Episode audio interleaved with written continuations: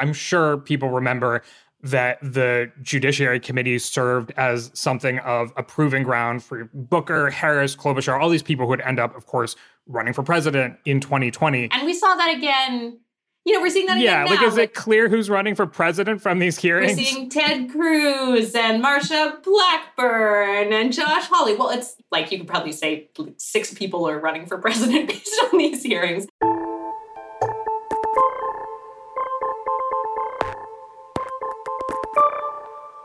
Hello and welcome to the Supreme Court nomination hearing edition of the 538 Politics podcast. I'm Galen Druke. Judge Ketanji Brown Jackson's hearings mark the fourth Supreme Court nomination hearings we've covered in the six years we've been around as a podcast. The Senate Judiciary Committee and 538 legal reporter Amelia Thomson-DeVeaux have been very busy. By the way, Amelia, welcome to the podcast. How's it going? I'm good. Thanks, Galen. How are you? Pretty good, pretty good. Um, been watching the majority of the hearings in the background. So, you know, we'll chat about them. They are wrapping up on Thursday, and all indication is that Jackson will be confirmed largely along partisan lines, although perhaps not exclusively. We'll see. She would be the first Black woman and first public defender to serve on the court. Since Jackson's confirmation is the expected outcome, the hearings, similar to past ones, took on a largely political significance. I should say for the record that we are recording this at the end of the day on Wednesday, so if anything crazy has happened since then, maybe some caveats apply. But in any case, we're going to talk about how the senators and how Jackson herself approached the hearings. What political messages did senators send? And were we able to glean anything about what kind of justice Jackson would be? So, First, as we suggested, Supreme Court nomination hearings can be exercises in finding ways to not actually answer the questions asked. And that goes for basically all nominees these days. In the grand scheme of things, how forthcoming was Jackson? And were we able to determine anything that we didn't generally know going in? Not really. She answered the questions, sometimes more straightforwardly than other times. She talked about her record. Like it wasn't like she was sitting there in silence saying, I plead the fifth, I plead the 5th she she was answering the question. She was also being interrupted a lot. Um, so there were moments when, you know, she might have said more and and someone talked over her.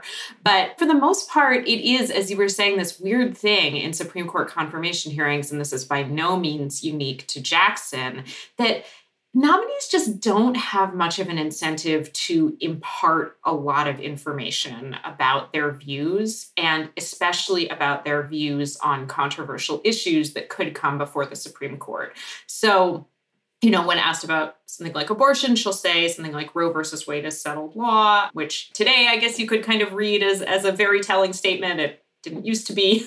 Um, but this isn't really an exercise of trying to get new information about the justice. It's more sort of a political posturing where the senators on both sides are trying to highlight different parts of her record and and you know usually in the case of the opposition make her out to be kind of a potentially bad force on the Supreme Court. One piece of new information that we did get on Wednesday is that Judge Jackson said she would recuse herself from the affirmative action case involving Harvard University and the University of North Carolina that the Supreme Court is set to hear in its next session. So, when she would be on the court if she's confirmed. Is it news that she would recuse herself? Was that expected? And what's the rationale there? I don't know if it was expected necessarily. She's recused herself from past cases involving Harvard because, you know, she went there. She's been involved in sort of various ways as an alumnus. And so, you know, the idea is that she kind of has more of a vested interest in Harvard's admissions and therefore might want to take a step back in cases involving Harvard. There is a possibility that she might weigh those considerations a little bit differently on the Supreme Court. You know, it's a bigger deal if a Supreme Court justice isn't hearing a case versus an appeals court judge or a district court judge. You know, there are plenty of others to kind of step into that those shoes on the Supreme Court. There are only 9 of them, so you take away one, that's a bigger deal. But it's not super significant because frankly, it's very, very, very unlikely that she would be the deciding vote in that case. So it would mean that we wouldn't get a dissent from her. But it's not like the affirmative action case was going to be turning on her vote and suddenly she's not in the mix anymore. All right. So, speaking broadly, one of the most frequently asked questions of Jackson from Republicans was about her judicial philosophy and whether she could describe what that was. She said she doesn't have a judicial philosophy. Instead, she has a judicial methodology. Is that true that she doesn't have a judicial philosophy? And if so, what's the difference? What does it mean to have a judicial methodology? It's such a meaningless question at this point because, you know, all the nominees get asked about their judicial philosophy, and it's usually by senators of the opposite party and the president who nominated the person who's there. And it's a way of basically often suggesting that the person is biased in some way, that they're coming in with like an ideology or a set of preconceived notions about how the world works that they're going to apply to the law. You know, Jackson, I think, by saying that she had a methodology, it like almost sounded like scientific what she was describing. You know, like I look at the facts and I apply the law, and it's sort of like, okay, mm-hmm. yes, that's what judges do. What's interesting, she did talk a bit about what she thinks about the Constitution and what she thinks about textualism. So these ideas of textualism and originalism that I think tend to, you know, kind of tend to be associated with conservatives. And she said that she uses them. So in an exchange with Senator Dick Durbin, she said that when she's interpreting the Constitution, that she, quote, focuses on original public meaning because I'm constrained to interpret the text. And then later, she said that she doesn't believe there's a living constitution. She said the Supreme Court has made clear that when you're interpreting the Constitution, you're looking at the text at the time of the founding. So she actually said that she sort of uses these tools that have been associated with the conservative legal movement in her own work. I should say that there's no real reason why textualism and originalism have to be associated with conservatives. Those approaches can also result in liberal outcomes. So I don't think it's really that noteworthy that she uses them. Mm-hmm. But this idea that she has particular approaches to the law, that she's going to try to be neutral, those are things that don't actually tell us that much about how she approaches her job as a judge. But I think this question is not one that is really answerable in this setting. So it kind of makes sense that she gave an answer that really doesn't tell us very much. Right. You said it's not answerable in that setting, but perhaps it's answerable on this podcast. What do we know about her ideological bent? It's interesting because she's been a judge for a long time. She was a district court judge. She was appointed by Obama, and then she's been an appeals court judge. But she was a district court judge for most of that time. She was just appointed to the appeals court in 2021. And district court judges, it can be kind of difficult to figure out what they think about big issues because they're constrained by multiple layers of precedent right? So it goes the Supreme Court and then appeals courts and then district courts. And district courts are at the bottom, so they're constrained by the appeals court precedent and the Supreme Court precedent. So there really isn't a lot of room for district court judges to go out on a limb and kind of say, you know, like this is what I think about the law. They have to apply the law as those higher courts say that they have to. And they also get a lot of cases that just are not ideological. The vast majority of the cases that come through the courts are not going to tell you much of anything about a judge's perspective on issues that senators on the Judiciary Committee want to talk about because they're the political hot thing right now. So, you know, with that caveat, I think we can very confidently predict that she will be a reliable vote with the liberals on big issues that have an ideological valence. We don't know at this point where she would fall in the spectrum. There's one metric that I looked at for a story that I wrote when she was named that suggests that she could be pretty far to the left among the liberal Democratic nominated justices. There's another one that suggests she could be closer to the center. We're not going to get to see that until she gets on the court. But broadly speaking, she's going to be a pretty reliable liberal. We can be pretty confident about that. You know, I think sometimes we have a sense that certain nominees might be more idiosyncratic than others. And we've seen that sometimes in high profile cases, reliable liberal or conservative justices do break with their block on the court. Is there any indication that there are areas of the law where Jackson's jurisprudence is unique? Well, She's an expert on federal sentencing. And I don't know if that necessarily makes her perspective unique, but it makes it extremely well informed. And that's significant because the Supreme Court decides a fair number of cases that have to do with how criminal defendants in the federal system are sentenced. So I think she's going to bring the perspective of having worked as a public defender so you know worked on the opposite side of the courtroom from most of the people who have become judges and justices historically from having worked on the sentencing commission and from having been a trial court judge and that's going to bring a lot of knowledge about sentencing.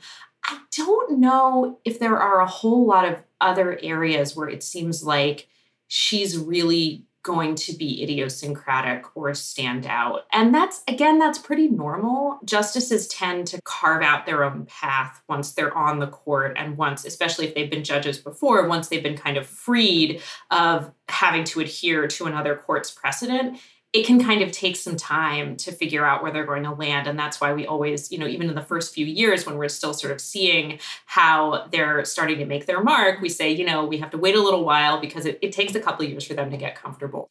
So I think maybe almost to the contrary of being idiosyncratic, it's because of Jackson's work on sentencing and work as a public defender that I think liberal groups and activists were more excited about her. So maybe suggests that that's part of her record that suggests she might be more liberal. And it was also a key part of Republican questioning. And it, one of the most prominent parts of Republican questioning was on Jackson's record in sentencing offenders in child pornography cases. And essentially, what they were saying was that she oftentimes was giving lighter sentences to the perpetrators of these crimes is there a way for us to look in a in a broader sense and be able to tell like is Jackson in the grand scheme of judges lighter on these kinds of crimes?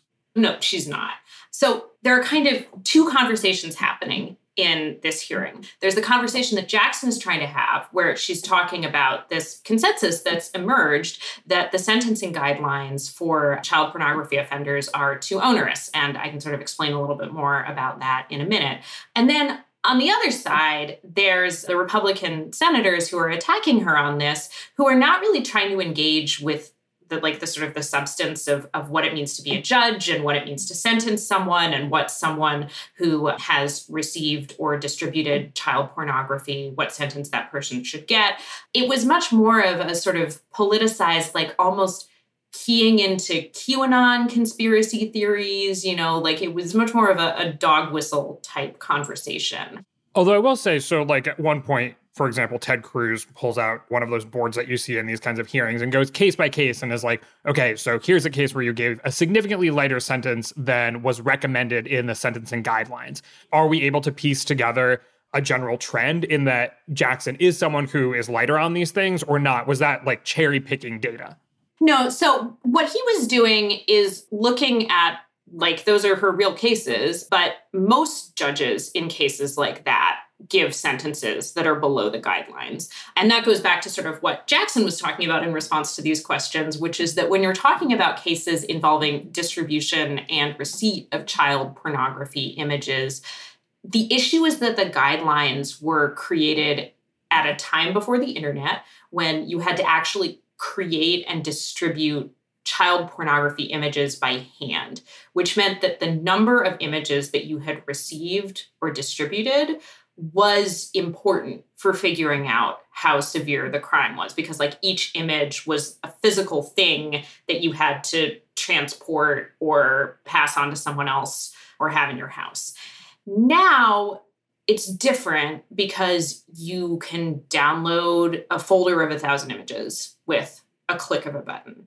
And so the argument is that to increase someone's sentence dramatically based on the number of images they receive or they distribute, not the number of images that they produce, that's a different conversation. But like, you know, someone downloading those images, it doesn't make as much sense. And the other thing is that the sentencing guidelines are just guidelines. Judges take all kinds of things into consideration, like the defendant's age and other circumstances. Like they're they're bringing a lot of things to each individual sentencing decision. So it's not uncommon at all for judges' sentences to deviate from the sentencing guidelines. And in this case, a report from the Sentencing Commission from 2021 said that the majority, 59% of non production, so again, that's like not the people who are actually producing the images, child pornography offenders received a variance below the guideline range. So she's not out of the ordinary on this at all. The other sort of hot button, or at least sort of highly charged, somewhat emotional line of questioning that came from Republicans was on her defense of Guantanamo Bay detainees as a public defender. What was the sort of argument there? I mean, the argument was that she had defended terrorists and that she not only had defended terrorists as a public defender, but that she had later in her career gone out of her way to write in defense of detainees at Guantanamo. And I think this line of attack was pretty predictable. And basically, there's this tension when you're talking to a public defender and someone who has kind of a defense orientation, which is that in our adversarial system, people are entitled to a strong defense. And so that means that the defenders have to defend them strongly. And then later, when they are nominated to the Supreme Court, they have to explain why they were defending detainees at Guantanamo Bay. Is this one of the reasons that public defenders don't usually make it to the Supreme Court, slash, have never made it to the Supreme Court before, potentially now. Well, I don't think it's necessarily because of the exchange in the hearings, but yeah, I mean, I, I do think there's more of a sense that like prosecutors have a purer mission. You know, they're going after the bad guys and it's really black and white. And, you know, these are the people who have the aims of justice in their sights. That was a terrible metaphor, but you know what I mean. And defenders, like they're defending people who often have definitely committed crimes, often very serious crimes. And that I think is just kind of harder to answer for in a public setting, and certainly in a political context like this, where the opposition is looking for anything in her record that can make her look bad. That's going to jump out. So those were two issues that were unique to Jackson's record that Republicans probed. Of course, the usual hot button issues like the First Amendment and religious freedom, Second Amendment and gun rights, 14th Amendment and abortion came up. They were probed. As you mentioned, how much information the responses revealed was very limited. Those are issues that we always expect to come up in these hearings. Were there any issues that were sort of outside the ordinary? Yeah, so I gotta say, I was not expecting to hear quite so much about critical race theory in a Supreme Court nomination hearing. And I mean, you know, like in a sense, critical race theory is a legal theory. So, you know, if you're to talk about it anywhere, I guess there's an argument for bringing it up. Jackson has never said anything that has indicated that she uses critical race theory as like a guiding principle for the way she approaches the law. So I would say it is not super relevant. And the way that it got brought up was more in the context of education with Republican senators basically trying to say that critical race theory is taught in a private school where she serves on the board and sort of suggesting that because of that, she condones critical race theory and the teaching of critical race theory in schools. And I expected these hearings to have a potentially racist or sexist tinge to them. This was pretty blatant I don't know if this was a line of questioning that the senators would have gone down if Jackson hadn't been a Black woman.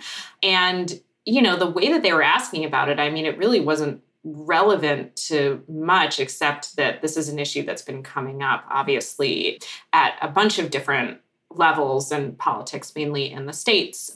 And then she was also drawn into this debate over trans bathroom bills. She was asked to define what a woman is.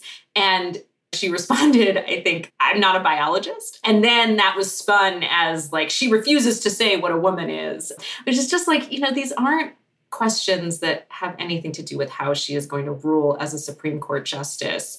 But I think it goes to the broader question of like, what are these hearings really about? for the senators.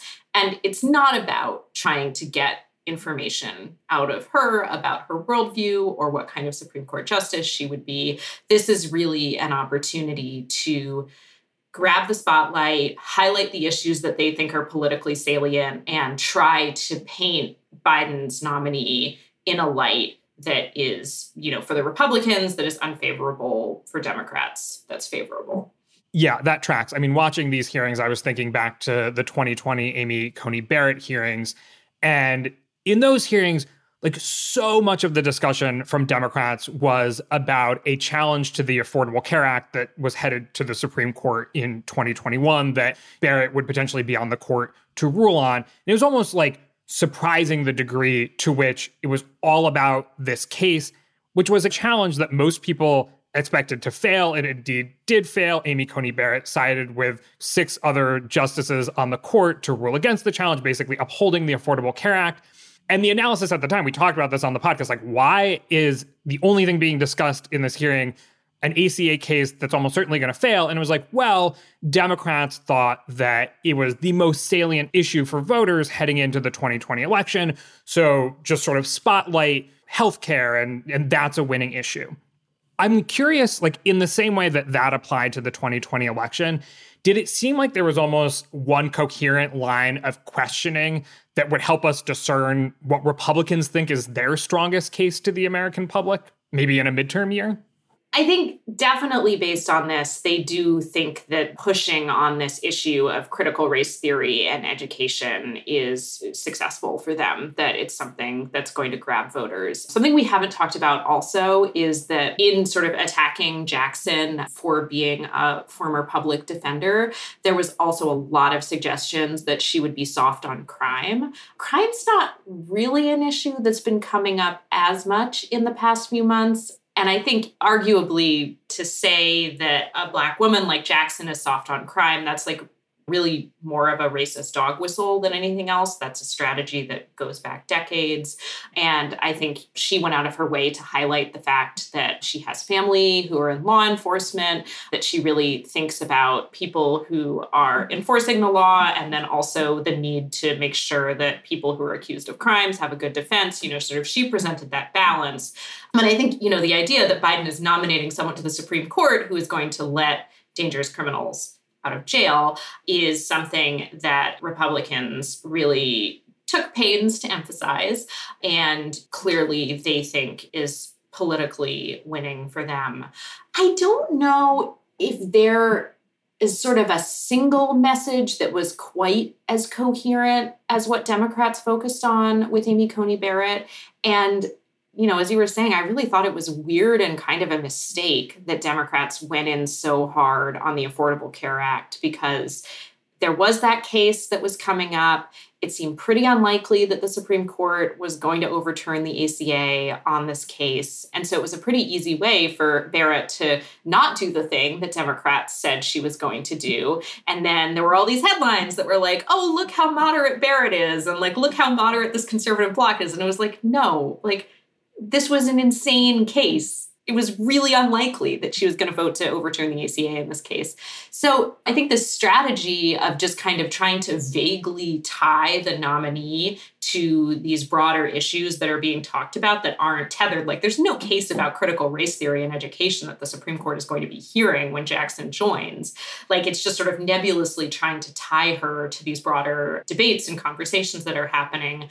And I think in some ways that's smarter politically because you don't run into this situation where, you know, you put all your eggs in the basket of saying, like, look, this person is really scary because there is a case coming up where she is going to rule in a particular way, and that's why you shouldn't like her. And then she doesn't do what you say, rather than sort of more broadly throwing this into the swirling political ether, but not actually making concrete predictions or really saying anything specific about what she would actually do as a justice. Yeah, I mean, to your point about some of those issues that are quite unlikely to make it to the Supreme Court, at least in the form of the question that's being asked. Oftentimes, those moments serve as clips to help launch presidential campaigns. I'm sure people remember that the Judiciary Committee served as something of a proving ground for Booker, Harris, Klobuchar, all these people who would end up, of course, running for president in 2020. And we saw that again you know, we're seeing that yeah, again. Yeah, like, is it clear who's running for president from these hearings? We're seeing Ted Cruz and Marsha Blackburn and Josh Hawley. Well, it's like you could probably say six people are running for president based on these hearings. But yeah, I mean, Jackson was interrupted so much. You know, there were all of these exchanges she had with senators mm-hmm. like Cruz and Lindsey Graham, where they would ask her a question and she would start to answer, and then they would cut her off, and then they would later accuse her of having filibustered the question, which is like she she barely spoke because you were talking the whole time.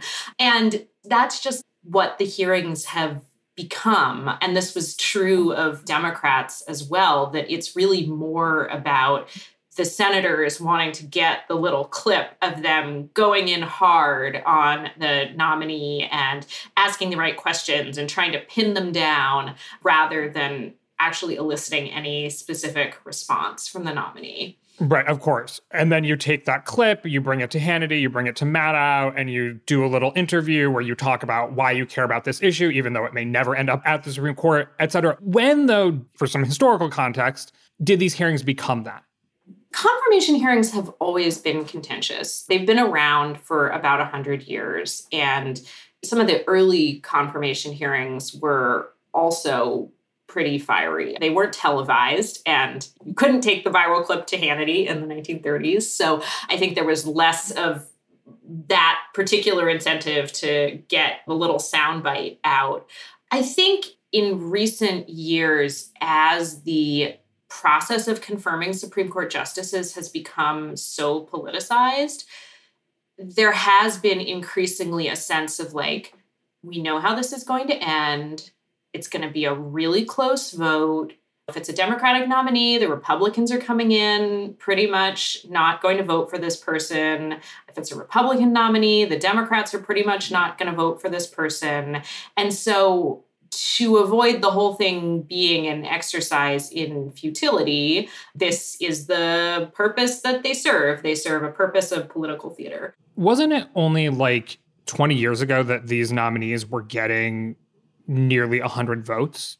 So when did that actually change? Because I have to imagine that you can't just go in with a scorched earth attitude and like try to get these people to look like demons and then vote for them in general, yes, the highly politicized vote for Supreme Court nominees is something that's just happened in the past 20, 30 years. Jeff Skelley had a good piece for the site a couple months ago where he looked at the data on this. He said that Stephen Breyer, who is the justice who's retiring and, and Jackson will replace if she's confirmed, received more than 90% of votes. That's in line with about three quarters of Supreme Court nominees in US history up to that point. But since then, only one of the seven justices who have been confirmed since Breyer, and that's Chief Justice John Roberts, have received more than 69% of the Senate's votes. And Jeff wrote that Roberts is also the only one to have gotten the backing of a majority of the other party's senators. And that was almost 20 years ago. And, and this is not to say that Supreme Court nominations were never controversial in the past. You know, there certainly were exceptions, but it used to be more of a norm that senators would vote for the president's nominee. And that norm is very much gone. And I think also the tone of these hearings has really gotten quite nasty. I've talked a couple times about how much Jackson was interrupted because it was just really striking in watching it how bitter and, and nasty these exchanges were. And that's after Republicans said that they promised Jackson a respectful hearing. And so other hearings in the past have been like this too, the hearings for Trump nominees. So it isn't a new thing exactly, but the tone has changed somewhat overall, and definitely the voting patterns have changed. You mentioned John Roberts. And that's a good segue to talk about Jackson's popularity. So, according to Gallup, Roberts was the most popular nominee to be nominated since Gallup started polling support for nominees amongst the public since 1987. According to Gallup polling out on Wednesday, Jackson is the second most popular. So 59% of Americans wanted Roberts to be approved, confirmed to the court. 58% of Americans say they would like the Senate to vote to confirm Jackson. There's other polling out there that backs up that Jackson is popular, whether it's as popular as that. We don't have the time frame to necessarily compare for all polling. Why is Jackson so popular? I take this polling with a little bit of a grain of salt. I'm looking at it, and Gallup says that only 12% of respondents had no opinion, and that seems very low to me. I mean, we're a country where a lot of people can't name a single Supreme Court justice. So I'm a little bit skeptical that people are that tuned into this. And this is actually part of the reason that I'm a little bit surprised that these hearings have turned so contentious. Like, this is not a big deal seat. You know, it is a big deal that Jackson is the first Black woman to be on the Supreme Court. That's a huge deal. But ideologically, she's a Democratic nominee replacing a Democratic nominee. Conservatives still have a strong majority on the court. Nothing is going to change in terms of the outcomes on the big cases that people are likely to be following, which is really just like one to two cases a year. So I think part of it is just that this is not like things were in 2020 when Ruth Bader Ginsburg died in the lead up to the election, and Republicans rushed through Amy Coney Barrett, and Democrats were pointing to it and saying, Look, this is hypocrisy. They wouldn't confirm Obama's nominee in an election year, but now here they are, closer to an election, rushing their own nominee through. And it was getting tons of coverage, and it was like this big political thing. I think this seat just doesn't carry the same weight and so that's potentially why maybe more people, like you can imagine, in the middle saying, yeah, sure, yeah, she should be on the Supreme Court. But I also should say the fact that she is a Black woman, I think a lot of people of color or women, there's a long history of them not being represented on this court. And even though we do have more female justices now, Jackson will just be one of a few Black justices on the Supreme Court. And so that's a big deal too. And I think people are generally in favor of having more representation on the court. And so I can imagine that that is part of it too, that she's not super controversial. She's pretty mainstream. You know, we've come back to this a few times. Like there just like isn't a lot in her record that stands out as putting her outside the mainstream of what Americans would think is appropriate for a Supreme Court justice. And she's bringing this new perspective and background to the court that we haven't had before. So I think all of that is probably playing in. Yeah, there was an interesting moment where Senator Patrick Leahy, who's a Democrat, asked Jackson to explain what diverse racial or gender representation means on the court, why it matters. And she tied it really to sort of how the rule of law works. And I'm paraphrasing here, but she said that basically the court relies on the faith and trust of the general public. It doesn't really have much of an enforcement mechanism beyond that. You know, there's no police force or military that the Supreme Court has control over.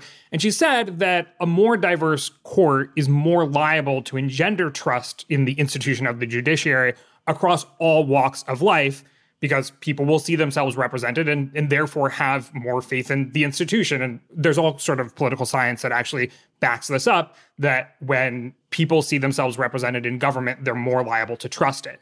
And so she actually said, as a result, having a more diverse court makes the rule of law stronger. I thought that was a really interesting way to put it on, on her part, because she's she was asked to basically address the history of her nomination directly.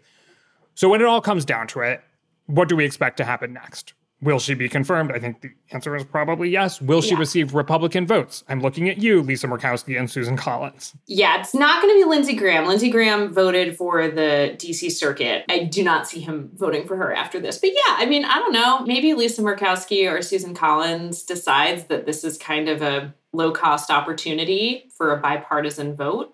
I don't think she's going to get more than two Republican votes. So it's, you know, it's going to be a narrow vote, but barring something crazy happening in the last few hours of the hearings today and tomorrow, you know, I think Democrats are on track with their goal of having her confirmed by the beginning of April. So, wrapping up here, next session is when she would be seated on the bench if she's confirmed. Breyer is going to be sitting through the rest of this current term, which is also itself full of hot button issues. But what are some of the issues that we already know are going to be considered next term when Jackson is likely sitting on the court. Yeah, the fact that we're already talking about the hot button issues that the Supreme Court is going to be hearing next fall and it's March, like is giving me a little bit of heartburn. So um thank you. I mean, for, we could talk we could talk about the ones left this session if you want. To. Yeah, I know, I know. yeah, no, I, I it's all too much. But yeah, so there's a big affirmative action case on the docket. Jackson has said she'll recuse herself from that case. Again, as I said earlier, I don't think there is much of a question about whether she would be the deciding vote if she were hearing that case and weighing in. This case seems like a pretty obvious vehicle for the conservatives to take aim at affirmative action. So I think obviously like we haven't the case hasn't been argued like caveat caveat caveat but this seems like where it's going to be a situation where it's going to be conservatives versus liberals conservatives have been gunning for affirmative action for a long time. We also have a case coming up on the Voting Rights Act. This is related to an Alabama redistricting case that came up before the Supreme Court through the shadow docket earlier in the year. And it has to do with whether Alabama had drawn enough majority minority districts under Section 2 of the Voting Rights Act and at that point, earlier this year, the Supreme Court didn't sort of come down on like the meat of the issue because they wanted to hear it more fully. Again, it's hard to predict. I think this could be a case that is not good for Section 2 of the Voting Rights Act but we'll have to see how that pans out.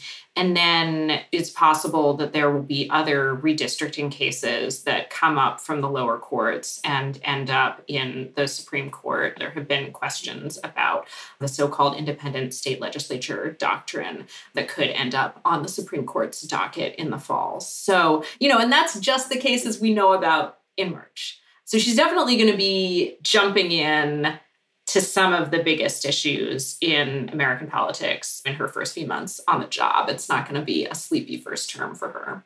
And before we go, just because you primed me, remind me what cases we're still waiting for opinions on this summer. Uh, how much time do you have? no. We got I, in 30 seconds. We'll really review them when the opinions come down. This is like you're you're de- sorry listeners, you are for sure not done with me or Supreme Court podcasts for the next few months. No, we're waiting for a big case on abortion. Could see Roe versus Wade overturned, could see it limited significantly big gun rights case, um, a couple of cases that are really big that have to do with the administrative state. And I will not, I promise, Galen, I will not go into why people should care about that right now, but they're big cases. And then some religious liberty cases, a big school prayer case. And there are even more, but those are, you know, if you had to make me list five, those are the ones I would go for. So there are going to be some fireworks. It's a big last term for Stephen Breyer. All right. Well, we will talk about it when it happens. Thank you so much for now, Amelia. Thanks, Galen. My name is Galen Druke. Tony Chow is in the virtual control room. Claire Bidigare-Curtis is on audio editing. Chadwick Matlin is our editorial director, and Emily Vanesky is our intern. You can get in touch by emailing us at podcasts at 538.com. You can also, of course, tweet at us with any questions or comments. If you're a fan of the show, leave us a rating or review in the Apple Podcast Store or tell someone about us. Thanks for listening, and we'll see you soon. Thank you.